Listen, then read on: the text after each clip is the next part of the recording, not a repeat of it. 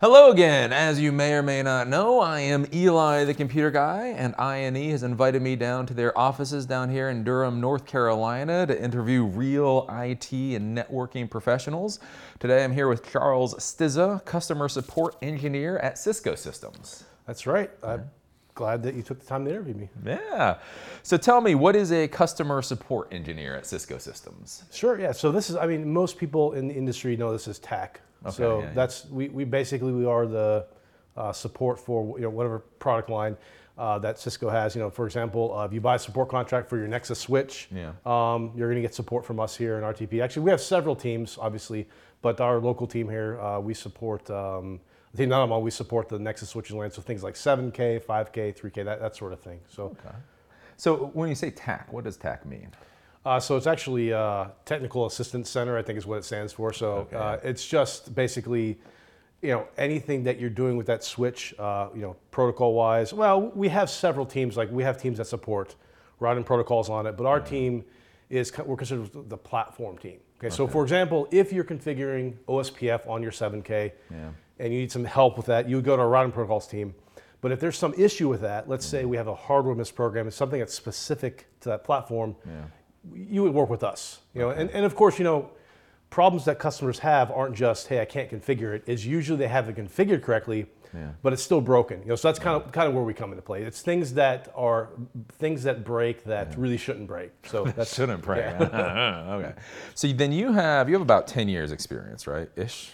Yeah, it's a little- eleven. yeah, eleven-ish. Yeah, let's call let's call it around eleven. Yeah, sure, sure. Let's call it even fifty. We'll just call it. Yeah, no problem. Man. So okay, so you started on, on your resume. Your first thing here is logistics coordinator at Smithway Motor Express. Yeah. So how do you go from supervisor of regional dispatch? Because this is a real job. So like a lot of people we interview, their first job is I worked at McDonald's, and so you oh okay. So if you were a bartender, it's obvious how you go Cisco or whatever. But like if you're already a supervisor of regional dispatch operations, pretty decent. How do you go from that to getting into technology? Sure, great question. So when I graduated from college, I needed a job, I, and I, I'll be honest. I, you know, I'll, in the interest of candor, Yeah. I didn't have like this vision. Oh, I want to do this. I want to do that. I really did not know what I wanted to do when I got out of school. I didn't really care. I just wanted to make. I just want. I knew I needed to have a job, right? That's all. enough. Yeah, yeah. So I went out. I got. I got my parchment, my diploma in hand, uh, bachelor of science, and I uh, got a job. Right. I just went out. I just went around and, and found a job.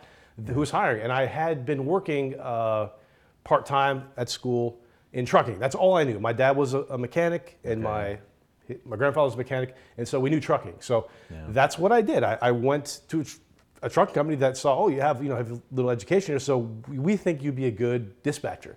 And so I did that for about four years, and it was decent pay. And um, that's in a nutshell. That's why I went there. Okay. Yeah. But you know, because I, think what you're getting at here is, well, what made you transition to IT? Yeah. Very simple. I just got bored. I just got bored. Yeah, yeah. It was not intellectually satisfying. Okay. There's so much more to employment than getting a good paycheck, right? yeah, yeah. And once you once you work something that you realize, hey, you know, the money's good, the benefits are good, but boy, when I'm sitting at my desk from nine to five and I'm just not satisfied with what I'm doing, you re- it's, it's, it's a terrible feeling, you know. So, so I, I said I need to do something that I could transi- transition to something that I think I would like, and, and I, I thought about IT for a few years, but I, I thought at the same time, boy, I, I never could do that. You know, I didn't have much confidence. Okay. Yeah. But I really one day just said I need to I need to do this. I need to make a jump, and so I literally quit and uh, just made a kind of a, you know a plan to get into IT. Okay. And uh, what I did was is I got my A plus certification, Okay. Yeah. yeah. and so after getting that certification, I did my Network Plus certification, Okay. and then I, I got an entry level IT job. So that, that's how I, that's how I transitioned. So you quit before you even had anything. I did something that you should never do. Is I quit my job Yeah. Yeah. Okay. before I had another job. And you know, your, your dad says that, you know, you're, you're, you're, you hear this all the time. Never quit your job. But, but I was so frustrated Yeah. and I was just, um, I needed to make just a quick change. So yeah, I, I made that jump. And my concern at the time, I wasn't thinking about money. Yeah. I was thinking, can I get to a, a job that will make enough money that I like doing? And so that's what I did. So so deciding on the A plus and the Net plus, did somebody give you that advice? Did you just hear the radio and hear, oh, they told me to go A plus? Like, because that's the thing is that's the problem is everybody says I want to get into IT, but then how do you do it? So what was what was what was the actual like? What, were you given advice, or how did you decide to go on that path? Yeah, sure. So the A plus and CompTIA, who you know offers that, that that's their certification. Um, it was really word of mouth in the industry. You know, people Yeah. that that I knew were in the industry. No, okay. That it was kind of a well-known entry level certification. You know, it was attainable. Now, Yeah. I knew about, for example, the CCIE, Yeah. and I knew that wasn't where I was at. So it wasn't even like an option. That I didn't care about that. Yeah, So what I wanted to do, it's, it was kind of twofold. I wanted to get some knowledge. Yeah. But instead of just kind of reading books or you know tearing apart computers, I wanted to have something to show for it. Mm, so I- felt that the A plus and the Network Plus were a good fit for that. Okay, cool, cool. So okay, then let's kind of start at the beginning then. So so from Summit University, you're in Pennsylvania. Right. Right. Um, and I notice you don't say what your bachelor's degree is. Actually, my, my bachelor's is just a bachelor's degree, and there's a, it's a long, convoluted story, story behind that. Yeah, yeah. But Summit University actually used to be a Bible college. It's actually called Baptist Bible College. Okay. And they upgraded or whatever, they, they recertified or whatever you call it to a university. So all the degrees transitioned to just bachelor's. Okay. So that's that's the story behind it. So I my, officially my bachelor's degree is, is in nothing, but the classes I took were in theology, uh, Bible, philosophy. Uh, but I didn't have I didn't actually have a major, believe it or not. Huh, interesting. So then, okay, so you- then you did go get your master's. But we'll talk about that later because that's 2010. But then that's where trying to do the math here, because 2010 is when you get your master's. But in 2005, you're an adjunct instructor at Wilbur Wright College. Great, great observation. So I got my first IT job. This is this is a funny story. Okay.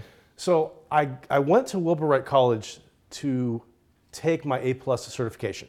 Right, Okay, you know, you have to go to a, I think it's Pearson or uh, whatever the, you know, I, I forget the whoever administ- uh, Pearson VUE, I think it is, that they were. So, I went to take the certification, and I passed the exam. Right, and I was, I was pumped. and as I'm walking out, one of the administrators says, "Hey," he's like, "Have have I seen you around here before?" I'm like, "Nope, nope."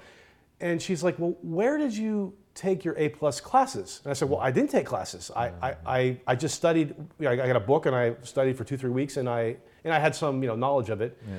And she said, "You know, we have we have an A plus class here, and we can't get our students to pass the exam. Would you be willing to teach our class for us?" Uh, this is a true, 100% true story. Would you be willing to teach our teach our class? You know, and I'm on the inside, I'm thinking like this isn't real because I just passed this and you want me to teach it? Yeah, yeah. But I, th- I thought, well, you know, I mean, I did pass it, so I guess if they can't pass it, I'm qualified.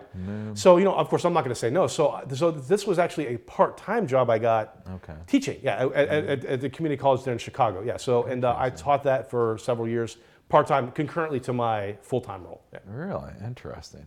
Um, so then you got to Chicago. So was there any interesting story between Pennsylvania and Chicago? Like, I actually am originally from Northeast Ohio, Youngstown. Okay, So yeah, yeah. uh, I, I went to school in Northeast Pennsylvania. So I actually was technically, when I was done from school, I relocated back to Ohio. okay, yeah. But then the company I was with moved their office to Chicago. Actually, they closed their office. So that's that's really how I transitioned to Chicago was through the uh, the logistics company. And uh, by the way, they're not in business anymore. So Okay, so so then the the help desk job or your first job, that's the special agent at Geek Squad. so I was actually with uh, Geek Squad. I'm sure you've heard of them. And uh, worked for Geek Squad. Listen, let me explain something. Let me explain something. Did I want to work for Geek Squad? Like, was it like my dream? Absolutely not. But you know, one thing I learned, one thing I learned, in all seriousness, Yeah. is that you cannot think of any job that you're better than. You know what I mean? You you have to really, you know, if it's someone's offering you a job, Yeah. You cannot be have the mentality, I'm going to go there. You know, I'm better than this, but I'm going to do it and kind of just as all I can get, and always kind of like have your nose. I, I think that's the worst approach. So my approach was, this is what I have now, and I'm going to work this to the best of my ability. I'm going to do the best job I can. And I have found when you make those investments, you're investing in your reputation, right? yeah. You invest in reputation, you get promoted very quickly. Hmm, and so I went from, and I'll, I'll use specific numbers. I mean, you know, I don't mind. I I was hired there, I think, at thirty-two thousand dollars, which I mean, it's not fabulous money, but within two years, I was making double that. Yeah, Right. So I mean, so eh, you know, just you know, case in point. Yeah. You just put your head down. You have a good work work ethic. You invest in your, you know, by investing in your reputation, you're investing in yourself, right? Yeah, yeah, And and so and also, other certifications I did at the time And so yeah, so yeah, I worked that job. It w- was it humbling to wear a little black tie? Yeah, absolutely. And I, actually, I still have my Geek Squad badge. I'm, I'm very proud. It's, it's a proud thing. I'm, I'm badge number, number 2592. So So then, I guess that's one thing with Geek Squad. Like with a lot of these, uh, a lot of these retail type companies. Like I was talking to a uh, an Apple Store employee, and again, you see the retail person, and you're like, oh, that sucks. Why the hell are you here? And what you don't see is there actually is a lot of opportunity that's just simply behind the curtain, so you don't see it. So with Geek Squad, you were there for like three three years and three months. exactly three. Yeah, yeah, right. Three, yeah. yeah. yeah. So, so how much opportunity for advance? Because obviously, you go into Geek Squad, you just see the person behind the desk, but Mm-hmm. they do do small business support. They do do. They actually do a lot of things people don't realize. Mm-hmm. How long could you stay there reasonably uh, and, and progress in your career if you wanted to? Yeah, sure. It's great. So my, my first job there wasn't the special agent. It was actually I was behind the counter. Okay. I was the guy behind the counter taking, and you know, trust me, was I thrilled about that? Because I'm like, well, I'm in retail. This is something that has such a bad reputation. This is what you don't want to be doing. You know what I mean? but again, I, I I just did the best work that I possibly could, and you know, people around me complained about how they didn't like to be there. They didn't, you know, oh, this is, you know, I'm going to be doing this and that, and you know, I didn't do anything. I'm not, you know, I'm not patting myself on back. I'm just saying this is what, what I did. Yeah. And within six months, I, I was able to get a new role in there, the on-site role, Yeah. and I was out of that. You know what I mean? So I will say that for me, my experience was there's there's lots of room for uh, advancement. Yeah. If you do a good job, if you are honest, all those qualities you want in an employee. I, I would say my experience was, was fabulous. I had I had great advancement opportunity. Um, is that the experience of everybody? I, of course, it's not. But my experience was, was very good. Okay. Yeah. Yeah. Huh. So then you go from there, and then Windows Systems Engineer for three That's right. years at SWC Technology Partners. So who's who's that? What were you up to there? Yeah, sure. So SWC Technology Partners is a great uh, uh, company there, and it's actually in Oak Brook, Illinois. There, and they um, are they cater to small medium business, and uh, Microsoft partner, Cisco partner, and I believe they're a VMware partner now. But um, I was uh, that was kind of my big break. That was that was where when they called me and offered me the salary that they offered me, I was like, you know, I, you know what I'm saying? I felt like it was a really like it was kind of like okay, now I feel like I've got some experience Yeah, yeah. and now I can command a, a higher market, you know, Yeah. a better value. You know, so that was I feel that was like the, the first role where it was like I I was I felt like I was making good. I felt very rewarded basically. So, um, but yeah, basically went there, um, was there for about three years, and was uh, I was actually on site at a customer, one of the customers for about three years there. Uh, so I was I was a consultant. And basically handled uh, basically officially SaaS support there, but it was interesting again applying the idea of I'm going to do the best I can while I'm here. Yeah. While initially my role was to be kind of this like go-to person between SWC and the college. So basically, let's say for example they had a network upgrade project. My job was to project manage that and get the right people plugged in, consultants plugged in. But I didn't want that. I wanted to do the work. I wanted to be, you know. I, so I say, listen, you know, with, with the right attitude, I say, please allow me to work on this, you know, project. I will do a good job for you. Here's, I'll, I'll, you know, I'll be accountable. All the things that are necessary.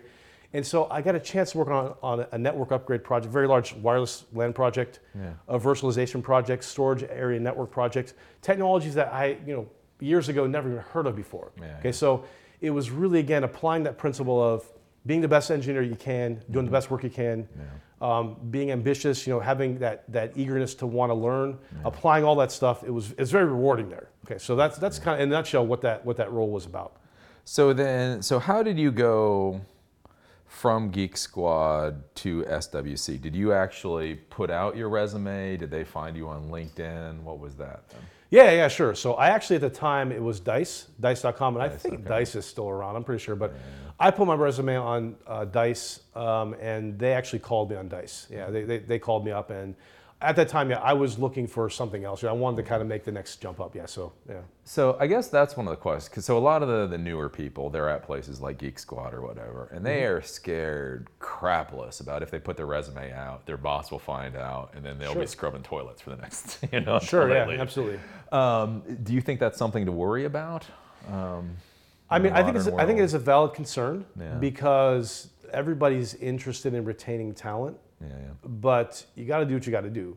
You know, I mean, if, if you want to, mm-hmm. you know, if you want to, if you want to put your resume out there, I mean, uh, I think it's worth having a fair conversation. You know, if, if you, I, um, I- my, my opinion is this: if you have a manager that is going to scold you because you're trying to get the best for you, then you need to change your manager anyway.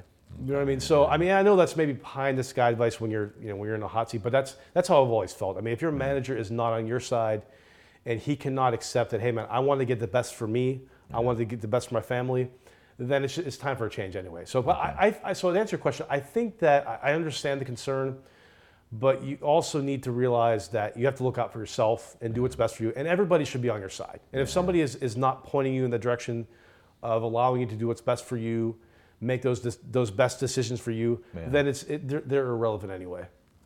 So do you think, especially at that level, should you give the manager a heads up you're looking for a job, or should you just give them the flat notice? Yeah, I, I think that's a challenge. In my opinion, I have never given the manager that, hey, I think I'm going to quit like in six months. I, I don't think that that's reasonable. No manager should expect that from you. Yeah, yeah, yeah. And also, you're not, I don't think you're required to do that because I think that that will kind of, you know, you know, I, I think you're giving them a little bit too much courtesy, you know, because now they say, well, you know, we have these projects coming up, but we're just going to kind of send you around these. And then what happens if something doesn't work out and all of a sudden you can't make change? Now you're kind of, you know, the, you know, it, it makes it makes you look bad. So, so I would say that, um, you know, you know, it, it it's really depends on how you, you phrase this. But telling a manager, "Hey, I'm going to quit in six months because I'm looking," uh, maybe that's not the right, not the right way to do it. I mean, I, I have never done that. You know, I, I've, so I guess I'm not sure if I answered your question well, but Yeah. I, I, I, th- I think that you need to um, have these conversations maybe more subtly. You know, instead of just, "Hey, I'm going to quit in six months." Yeah. Um, I'm thinking back. I'm thinking back about what I did. Um, I mean, the conversations I had when I was with Geek Squad. Um, you know, I didn't really have a central manager per se. It was a little more diffuse, so it wasn't like. I think everybody kind of knew. You know what I'm saying? Like everybody kind of knew. Hey, this guy, we can see he's much more. He's kind of outgrown his role, so Yeah. we know he's going to change. And in fact, after I quit, I, I'm still in, in contact with. this. They said, "Yeah, Charles, we knew we, we knew that you were going to move on. We knew that." So, so I, I suppose it wasn't relevant in that case. Um, it, it, for, from SWC when I quit there, um, I didn't really have any conversations except when I said, "Hey, listen, I'm ready to move on. Here's my two weeks." But it ended up being, you know, I stayed I think another six weeks there. I think you know just Okay, yeah. you know just to hey, we need to finish up some projects and leave on good terms. So I mean, you know, but that that was my experience. You know, so I, I don't know if I answered you too well there. yeah, no, that's good. So I guess that is a question though with with the actual notice. So back in the day, two weeks was a standard, but now with technical stuff, and the fact of the matter is, you may actually be the only one that knows a lot of things. Do you think two weeks is still reasonable, or should you give four weeks? Would you? Yeah. Yeah, yeah, sure. So I would I would say you should work with you, you need to get the temperature Yeah. of your employer and be flexible. But I think two weeks in most cases is not reasonable. I mean, unless you have a you know something that you just you know again head it you know hat in hand, Yeah. good attitude, Yeah. and not screw you. But if you really have something, I have got to take this opportunity, and I- I've got two weeks. Then Yeah. they should work with you.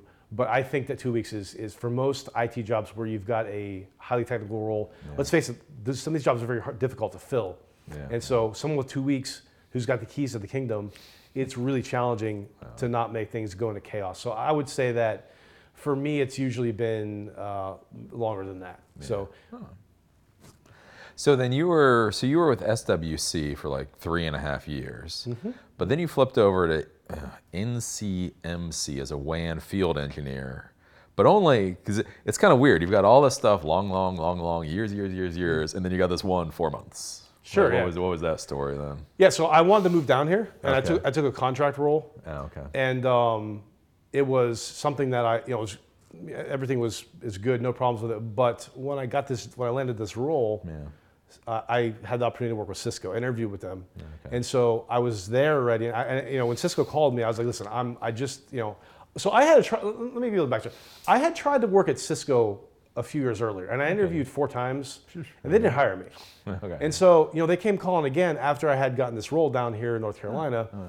And I said, you know, I would like, I, was, I, was- I would like to work for you. I, Yeah. I would like to work. It's a big name, you know. There's lots of, you know, good reputation down here.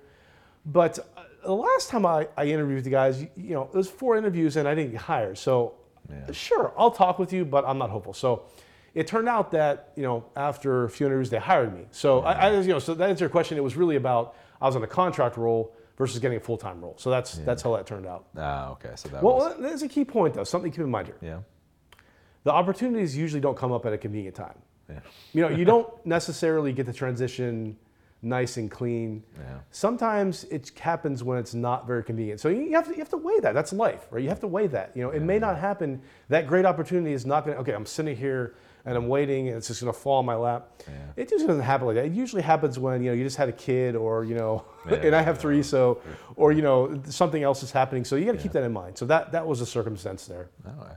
But then you were saying you took that to come here. So you're in Chicago. So nice, big, nice, big, juicy, techie city. So why would you come down here? And What was the plan there? Funny story about that too. Okay. Okay. So I wanted to move down here because I have family, oh, and okay. you know, and I, I I love Chicago, great city, but when you start considering the cost of living, and you know, I have family down here, it was just it was really kind of a you know. 40 60 maybe you know something like that 45 55 split. And we just we decided i literally i think i had to flip a coin because it was hmm. like i wanted to stay Yeah. but we knew that we just had our first daughter. So my wife and i got to the point where you know we need to kind of get like settled in. Yeah. my daughter's going to be one year old, and so wherever we do right now is going to be pretty much permanent. So we decided to come down north, to North Carolina. Oh, okay. And then that's an interesting thing. We were talking about this off camera before about how this is actually an affordable place. So if you look at most tech centers in the country, you look at Silicon Valley and you're going to pay a million dollars for a box. If you look at Seattle, you're going to pay $800,000 for a box. Did you see the guy at Google that lives in a truck? There's- What's that? The guy at Google that lives in a truck. There's Oh, a- I've heard of that. Yeah, so he actually literally lives in a. bo- It's like a U-Haul truck. He put AC in and a generator. So yeah, you're right. Yeah, it's a box. You, I mean, you know, absolutely. But so that's the thing is you look at you know Seattle, Silicon Valley, even Austin, Boston, New York, all the major places you think of major tech centers, and they're ridiculously expensive. Not like expensive, ridiculously. Mm-hmm. And then around here, am I missing something? It seems like shockingly affordable. And, and when you've got so much, you've got tech, you've got Cisco, you've got NetApp, you've got all these companies here, and yet, like this is actually like a, a livable place, which doesn't make sense. Is that true? I actually, the more I think about it, I don't know either. I really don't know because you would think with all the, I mean, if you've got so many, uh, you know, RTP down here, Yeah. and the pharmaceutical, not just tech, but pharmaceutical. Yeah. I don't know the answer. I don't know why that is. But I mean, are you going to complain if you have to live, if you want to live down there? Oh, so yeah. yeah, but it is true. I mean, you you can make about the same money. In fact, I'm making when I came down here, I didn't take a pay cut. I made the same money, Yeah. and um, you know, my housing is half. And my taxes are way less, you know. Yeah, so, yeah, yeah. so go figure. I, I, I, I, I don't know the answer. I don't know why that is, but it's, it's just a reality. So I, I right. mean, you know, why, why, why complain? Well, is is there any kind of weird trade-off here? Because I mean, I've been wandering around. It all seems very nice. Is Sure, there- is yeah, there, yeah. Like some downside you don't see. the trade-off, I would say, so culturally wise, you know, the food, you don't have the food you have like in Chicago. I'm just saying, for, I mean, you don't have all the just the the different. Uh, there was, for example, like a Lebanese restaurant. My wife and I we loved, and you know, it there not that there aren't pockets of culture around here. It's Yeah. I would say, you know, it's not Chicago. You know, so I would say if you're used to that big city, you'll definitely see that. Yeah. Um, a minor one, well, not minor for, for have allergies, but al- the, the pollen is terrible around here. You Oh, see the yellow stuff around here? Yeah, yeah, yeah. yeah. See, I'm, I'm driving out tonight. Yeah. Yeah, so- yeah. the pollen is uh, the humidity. You know, those are some things. But I mean, you know, I, you know, I would say other than those, those you know, relatively minor. I mean, I can't really think of any like, uh, you know, terrible trade-offs. You know, you, you've got a good social group here. You know, there's lots of universities. So Yeah. I mean, it's it's it's a nice area. Nice area. Yeah, okay. So then, so you were with NCEMC when Cisco called you up to want to hire you. That's right. Yep, they called me up. Yeah. um, and um, they said, "Hey, we've got this job with our, we're, we're, we have this new server line, UCS server. We see you've got VMware. Yeah. You know, you've got this this experience. You've got this little niche where you've got VMware experience, Hmm. you've got server experience, but you also you've got like heavy networking. and you know, okay, and there's there's people, there's a lot of people in this, but it's it's harder to find than you might think. That you've got lots of server experience and lots of like you know this core like BGP, you know, service provider type experience. That's Yeah. actually harder to find. So I said we we want we're interested in talking to you because we need someone that can kind of bridge the gap. We, need- we you know we're, you know being Cisco, Yeah. they had a hard time finding server people, right? Because again, their servers are new, and I said, you know. That's interesting because I know nothing about your server, so why do you want to hire me? Like, like, well, you know, Yeah. nobody knows anything about it, so we're willing to teach you. So, so you know, they came knocking, and did an interview, and I think in that it was, you know, it worked to my advantage to where I really had nothing to lose.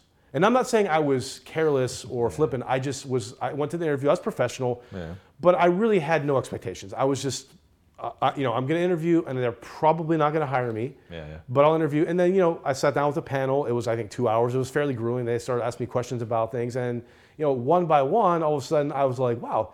This interview is going well. They're asking me things about that I know, you know, multicast, you know, VMware. They're asking me problems that I've had in the field, and I said, "Wow, this is this is interesting. This maybe I have a shot with this." So, So, did you run into any problems, especially at four months? Because what a lot of people don't realize is when you're a contractor for another company, there's all kinds of weird. I'm not sure it's non-compete's the right thing, but basically, like if Cisco steals you, that they then have to pay a stupid amount of money to the contractor, all that kind of stuff.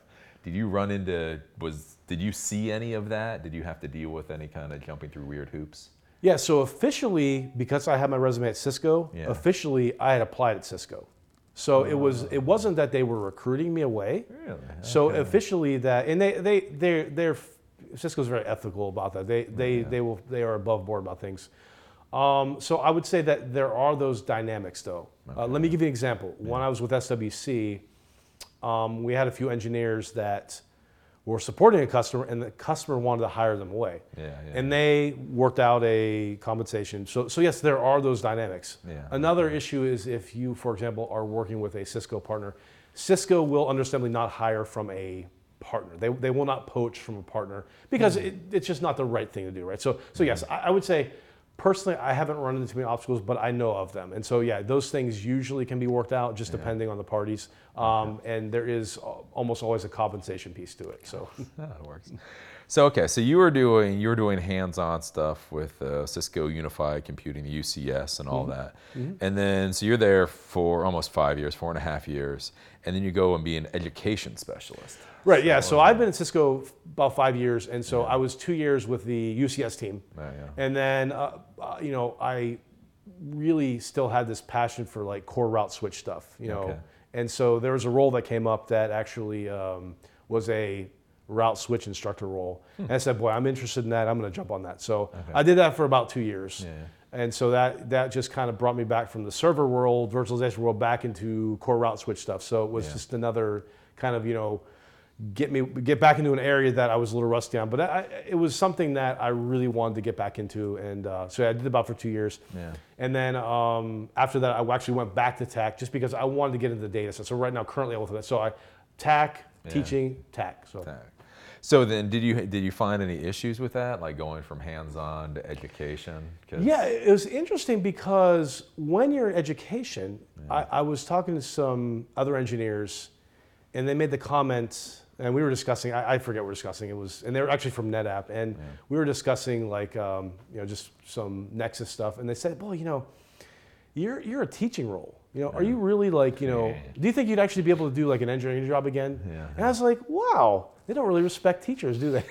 you know what I mean?" Yeah, yeah, yeah. So I would say that there was definitely with certain pockets you have perception where you're teaching, so maybe you're not, maybe you don't have real practical skills. You know, maybe you're just you're kind of out of touch. Maybe you're kind of like you know pedantic and high, you know pie in the sky, but not really down to earth with the, the types of problems we have. So so I'd say there is that perception, potentially have a perception while you're teaching. Yeah. Okay. Do you think that could help? That could damage your career if you were doing it for too long? Boy, I would. That's a good question. Um, I think that if you only taught, I think so. Yeah, Really? I think so. I think that you know, if you're going to teach, I think that it gives you credibility if you've actually if you've worked in the industry. You know, Yeah, if yeah, or or maybe maybe you don't do full, maybe maybe do consulting on the side. Yeah. But I do think that to stay relevant, I think you need to have a good foundation actually practically working with the technologies. If you just if you're just academic, you know, you got a book and you read a book to exam, I think it does hurt you a little bit. I, think I think it's good to have that real world experience. Again, there's a number of ways to get that, but I think that you need to have something to be able to teach from a firsthand standpoint. Otherwise, otherwise you- you're not going to be relevant as a teacher if you can't talk about you know talk about a routing protocol. What problems have you seen in the real world? You know, how have you troubleshot this? If you don't have those experiences, it's going to be it's going to be difficult to, to be a good instructor. Hmm.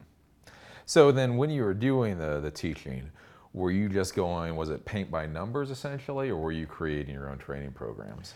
Yeah, good question. So the uh, the, the prog- what I was teaching, we we had we have we had boot camps. Yeah, yeah. You know, for example, we had a routing protocols boot camp. So there was a fairly, uh, I wouldn't say there was a lot of structure, but there was a fairly you know laid out what we're going to teach. So, for example, in our boot camp, we taught EIGRP, OSPF, BGP, um, and I had a good deal of leeway on how I taught those. Okay, so I would say from a high level, the content was you know what we're going to cover was was fairly structured, but how I taught it was was up to me. And so one of the things that you know I like to do is is, is you know try to avoid using lots of slides, for example, Yeah. and use hands-on. Let me show you how this protocol works. So I would say there was uh, just a high level kind of here's here's what we want to end up at. But in terms of the content, I, I I really just kind of did my own thing, and that seemed to work well. So then you've you've had the hands-on, you've had the education now, and you've been with Cisco now for quite a while, right? Six, seven years. It's, it's my I'm in my fifth year now. Yeah, yeah. so do you plan to? Will you stay with Cisco for a long, long time? Yeah, I don't see going anywhere. I'm really happy with Cisco. I mean, I don't see. Um, Because how? Because uh, we've had a lot of people, and maybe it's maybe it's a difference in how long people have been there. But I've talked with some people, and a lot of people like it. But then there's a lot of people that say, you know, oh, it was a lot better, and now it's become. And you can really see it on their face. They're not just kind of being snarky about it. They really are like Cisco has changed. sure. But you seem very happy with it. Do you not see? Yeah, I mean, at a big, or- I would, I would, let me put it this way. Um, at a very big company, I mean, you can definitely get pockets of culture. Let's put it that way. And I have nothing bad to say about Cisco. I've had, I have only positive experiences. Yeah. Um, I have great managers. The culture is fabulous. Yeah. You know, I'm not saying that people can't have a bad experience, but that can happen anywhere, Yeah, right? yeah, yeah. So yeah, I mean, I understand that there, there's that element to people say, well, Cisco's not what it used to be. You know, it was the good old days. but that's people also don't remember things as you know the same too. So so I, I would say overall, I, I I couldn't have asked for a better employer. Let- Let's put it that way.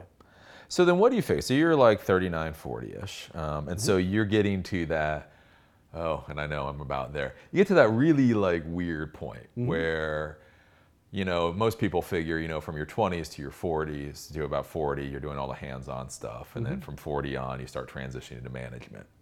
And I was talking with somebody yesterday who was like 55 and still doing hands-on. And he even said, being 55 and hands-on, he does get a little scared for his job. So, are you looking at transitioning? Like, what do you see your next decade? What do you think? You, what, what would you What would you expect your next decade to look like? Yeah, yeah, sure, sure. I mean, I I would not. I mean, I understand that that mold is kind of there. Yeah. but I just can't see fitting into that mold. You know, I want to do what is um, is intellectually satisfying, and I don't see, for example, going to management. um, I would say that uh, I mean you had you had a, let me try and address all those things. So one of them you mentioned was job security, kind of like you know you get you get a little bit older and maybe less energy, and you know um, you know the younger guy comes in. I mean. I'm sure that element's there, but we won't solve that problem right now. I would say that if you are very good at what we do, I mean, you need, you need good people everywhere, right? I think if you're very, if you're relevant, you have relevant skills, and you're an excellent problem solver, you know, A plus engineer. I mean, there's a lot of B plus, B minus engineers out there. If you can be an A plus engineer, you're going to be very in demand. So I don't see myself going into management. I like what I'm doing. I like the, like the mm. everyday challenges of working on customer problems. Now that might not be in the same role, Yeah. but I really like to work on actual problems. So that's, I, I, in a nutshell, that's my answer. That's right. Okay. So, would you do you think maybe like project management or just just stay with attack kind of hands on? I really like staying with TAC. Yeah, Really? yeah, I really do. I just I don't see myself project managing. Yeah. Um, I, I actually that's distasteful to me. I, I you know, I, I- Dis- yeah, I- distasteful, that is something that I would like. I, would, I, I would not like to do. I know for sure. Wow, More. I would probably more enjoy management than anyone else. You know. So now I will say at TAC, a lot of our managers are former TAC engineers, and we joke with them, you know, how untechnical they are now. So, I mean, I, you know, I- that's the best answer I can give you. I just right now. I enjoy solving challenging problems. It's the only thing that really kind of gets me up in the morning, you know, is that, you know, and you go to bed at night, maybe you worked on a problem, something, you know, some switch is doing something that, wow, I've never seen that before. And it just really gets you going. It's really fun when things don't behave. And to solve that problem for the customer, you know, and um, work with other engineers, it's very, it's very satisfying. So I just, I can't see getting outside of that. Oh, okay. But then with Cisco, then because one of the issues too with hands-on is you start having kids, you start getting and work-life balance. The thing is, the more hands-on you are, you, you, usually the worse the work-life balance is. So how, how, how does that work out for you in Cisco? Yeah, sure. Good question. So, I mean, the work-life balance, obviously, in terms of having kids and everything, Yeah.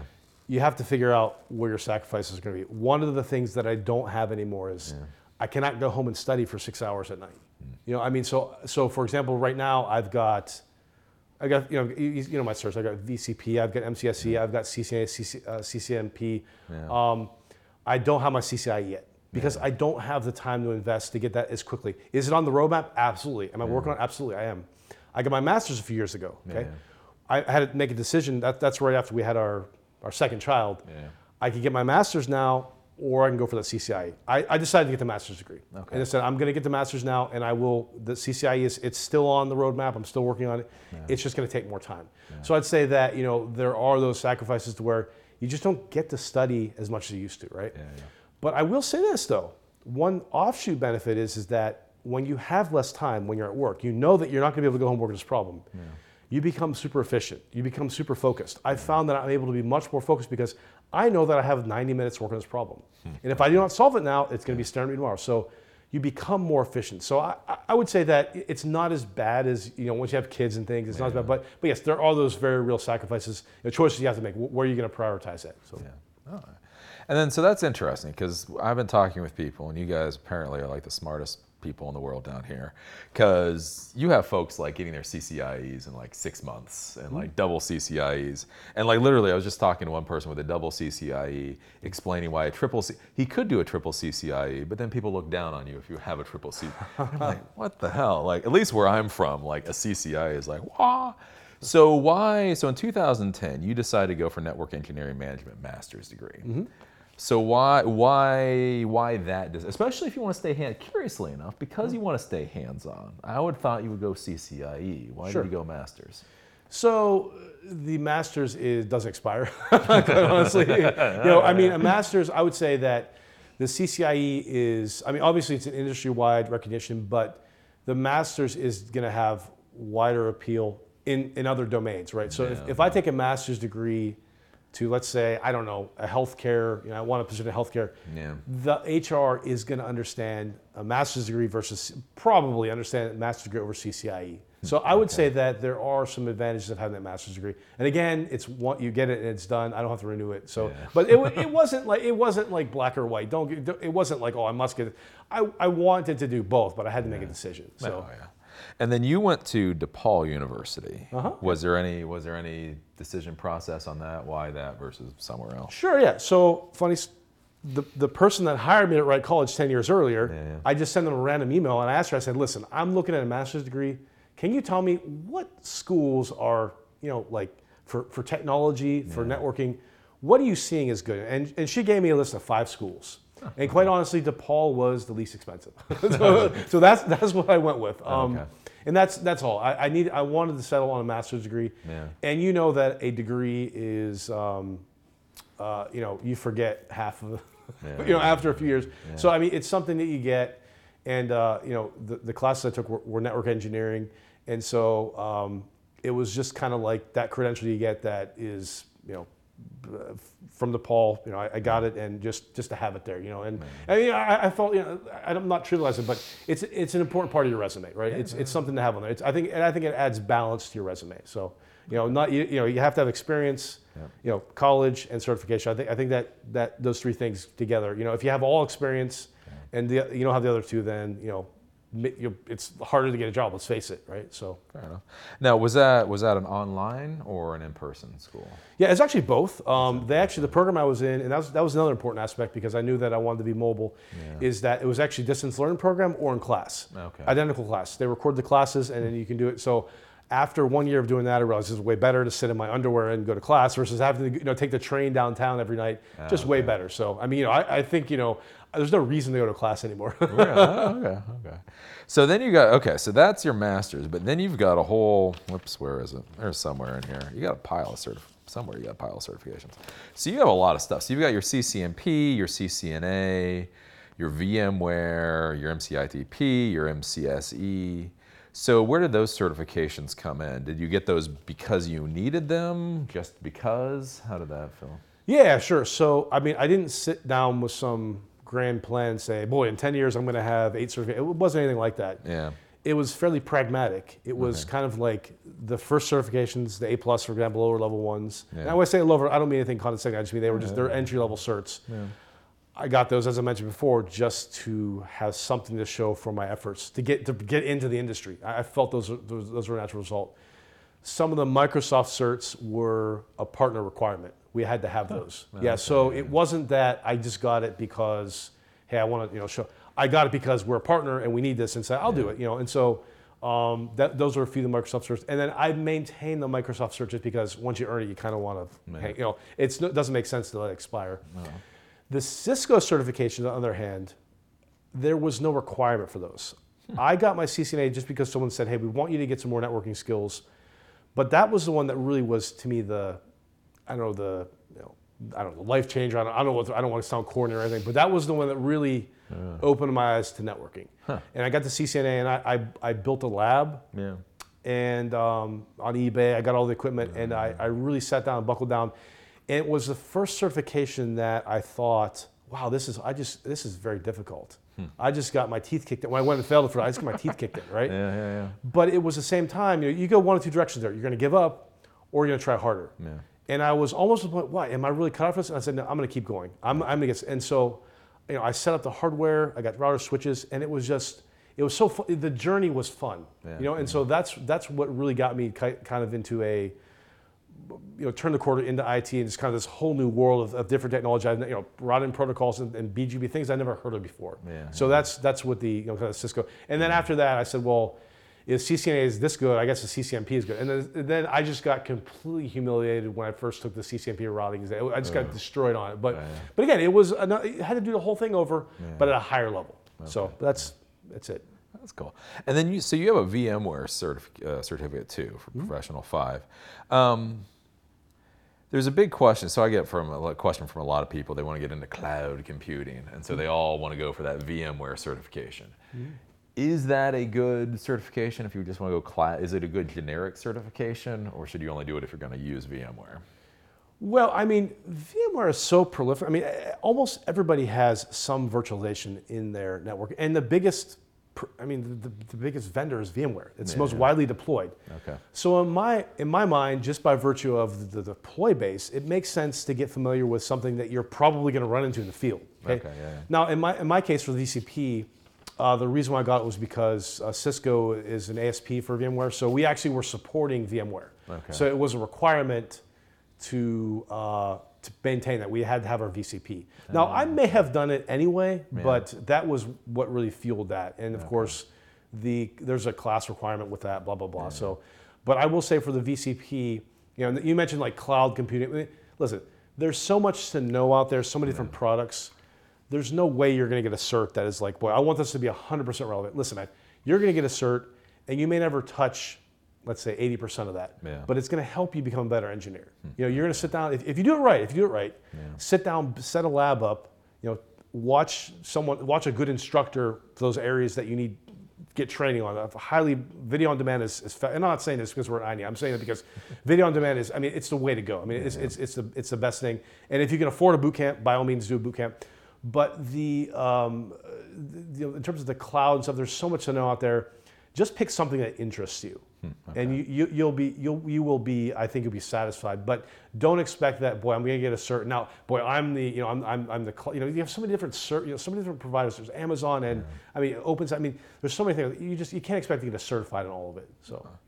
Now that's one thing with, with Cisco because you got these certifications, and so I was talking with people before about whether Cisco helps you train in things like Juniper, and, uh, but like with MCSE and all that kind of stuff, do they do they have um, oh tuition assistance or whatever? Like if you didn't have your MCSE, would they help you get your MCSE? So are you talking about like Cisco? Would they give you assistance on get? Yeah, obviously you get Cisco assistance, but if you were going for like something a, different type of certification, would they help you? It all depends on the business case. No, really. Okay. I mean, like if you can, you know, and I think most managers, if you are looking at professional development, most managers are going to consider anything reasonable. You know, whether it's you know helping you pay for some books or a class or um, you know your certification voucher, of course. I, I, you know, it's not across. I don't think there's any hard and fast rule. But I think most if you're if you're going to manage say, hey, I want to become a better engineer, mm-hmm. and I, I think this will help me, and it's it, it's at least somewhat relevant to your job role. I don't see any, any, any managers who have a problem with that. So the answer to your question is that yes, I've had I've had help with, you know, paying for vouchers and classes, that sort of thing. So. And so they will pay, help you pay for even like books. It doesn't have to be regimented, you know, this is a boot camp or something. Oh yeah, yeah. I mean, again, it's, it's all going to be. I think it's, it's discretionary, but absolutely, absolutely. And actually, um, one of the nice things about Cisco is that um, we have the Safari. I don't know if you're the, the um, Safari online books subscription. Everyone gets that. I mean, if you want it, you can get it for free. So Safari Books Online has basically, you know, there's there's there's lots and lots of books on on Microsoft. So Yeah. that's one resource we have. But yeah, I mean, answer your question that I think it's all about um, if you show, if you got the enthusiasm and you, you want to do something, what manager is going to stop you if you can make a good, you know, if, if, if you want to professionally develop yourself? I mean, they, they shouldn't, right? hopefully, hopefully. and then I guess the final thing we're going into is then so you actually have publications on your thing. So Microsoft Network Load Balancing on UCS-B series servers um, from Cisco Systems. So now. When you have publications on your LinkedIn profile, is this just is this just a gold star? Hey, it's something nicer than a uh, blog post, or is this something useful for your career? Yeah, yeah, sure, absolutely. So, um, you know, one of my motivations, you know, you mentioned LinkedIn. Yeah, I mean, you've ju- you just got to be able to market yourself. yeah, yeah. yeah. I mean, you have to be able to, to and it's not a pompous or arrogant thing. I mean, it can be, but it, it's, you know, it's one of the things that you need to in the industry. You need to be able to demonstrate your value. Yeah, you know, yeah. and so having a LinkedIn page, LinkedIn page, a resume, is a way to market yourself. So I would say that the publication is twofold. It was written to solve a very practical problem at the time, Yeah. but putting it on my LinkedIn page is, hey, this is what I've written. Here's what I've worked on. Okay. Does this mean I'm an expert at every aspect of Microsoft? No, it doesn't. It just means that I worked on this problem. Yeah. It was an important problem. We solved a problem the customer had, and this is the result of that. So I would say that it's there's always a little bit of marketing, and if it's on LinkedIn, it's always marketing. Yeah. so, so since this is with Cisco systems, is this like a white paper I would download, or is it part of a book?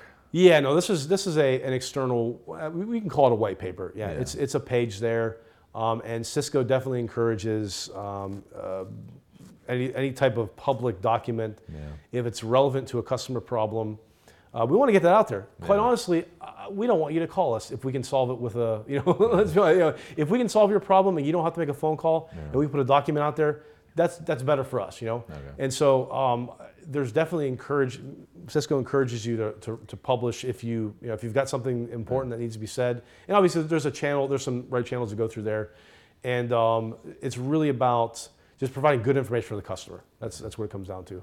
And now, is it is it hard to get published through them? Like, obviously, there has to be some red tape, but is it?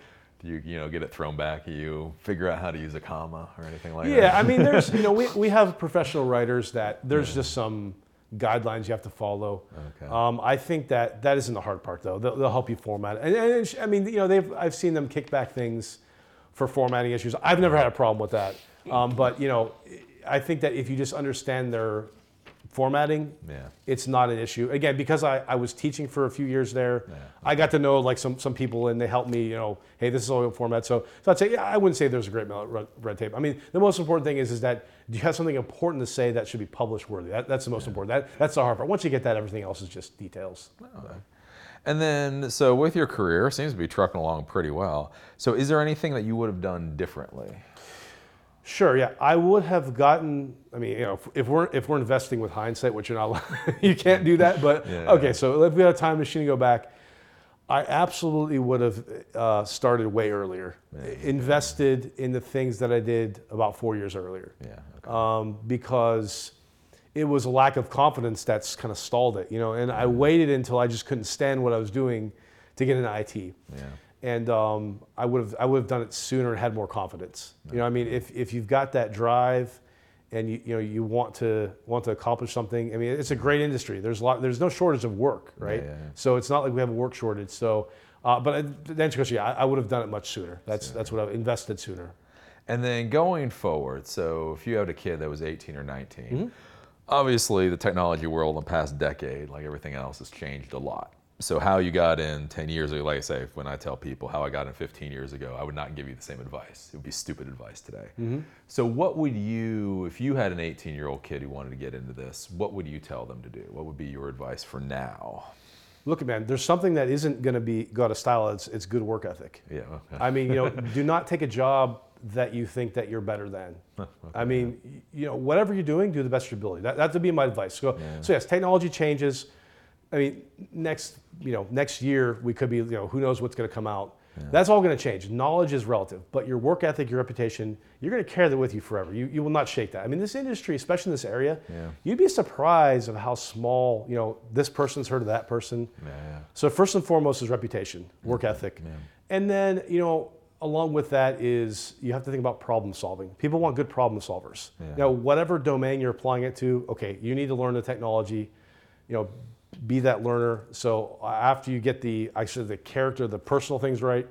You have to be a lifelong student. You're never going to stop learning in IT. I, I, don't, I don't think that's going to change ever. You know, there's always going to be something. Things are not going to get so automated to where we, uh, you know, we don't have to. I, I doubt it. I doubt things will be so automated that we don't need good problem solvers. So, so um, work ethic, reputation, problem solver. Those, those are the things that, that are kind of, I think are kind of timeless. Do you think there's any technology you would focus on though? Would you still focus on Cisco? I don't know if you're like, you know, like you Sure. know, yeah. Yeah. Sure. It's a good question. Um, well, that's a that's a good question. I mean, I would say this: the way you can kind of insulate yourself from that is don't get too heavily invested in one technology. You know, Interesting, so okay. for example, don't. I mean, years. You know, let's say 10, 15 years ago. For example, if you were an awesome routing guy, Yeah. yeah, man, that's, you were set, but not not really so anymore. Yeah. we have a need for those people, but boy, you need to understand convergence. There's there's things are so wide now. So I would say, um, try to get a good understanding of applica- how applications work, you know, servers, Yeah, okay. but don't invest in one technology uh, too heavily. Too Hmm. Yeah, heavily. yeah. You know, okay, if you like Cisco and you're interested, in that, sure, get your CCIE, but also try to try to do your VMware stuff. And actually, by the way, Cisco certifications. We're pulling in SDN now, so it's not going to be you know this monolithic. Cisco is definitely working very hard to keep things relevant. Um, so you know conversion with VMware. So I mean, you know, g- get your VMware and get your Cisco. You know, try try to stay a little diverse. Don't put all your eggs in one basket. So I think I think I answered your question. Yeah, yeah, okay. And then the final, final question then, since you've got kids and you moved down here, do you see this as a good area? Like when your kids are adults, when your kids are 30, do you think this will still be a good, good area for technology?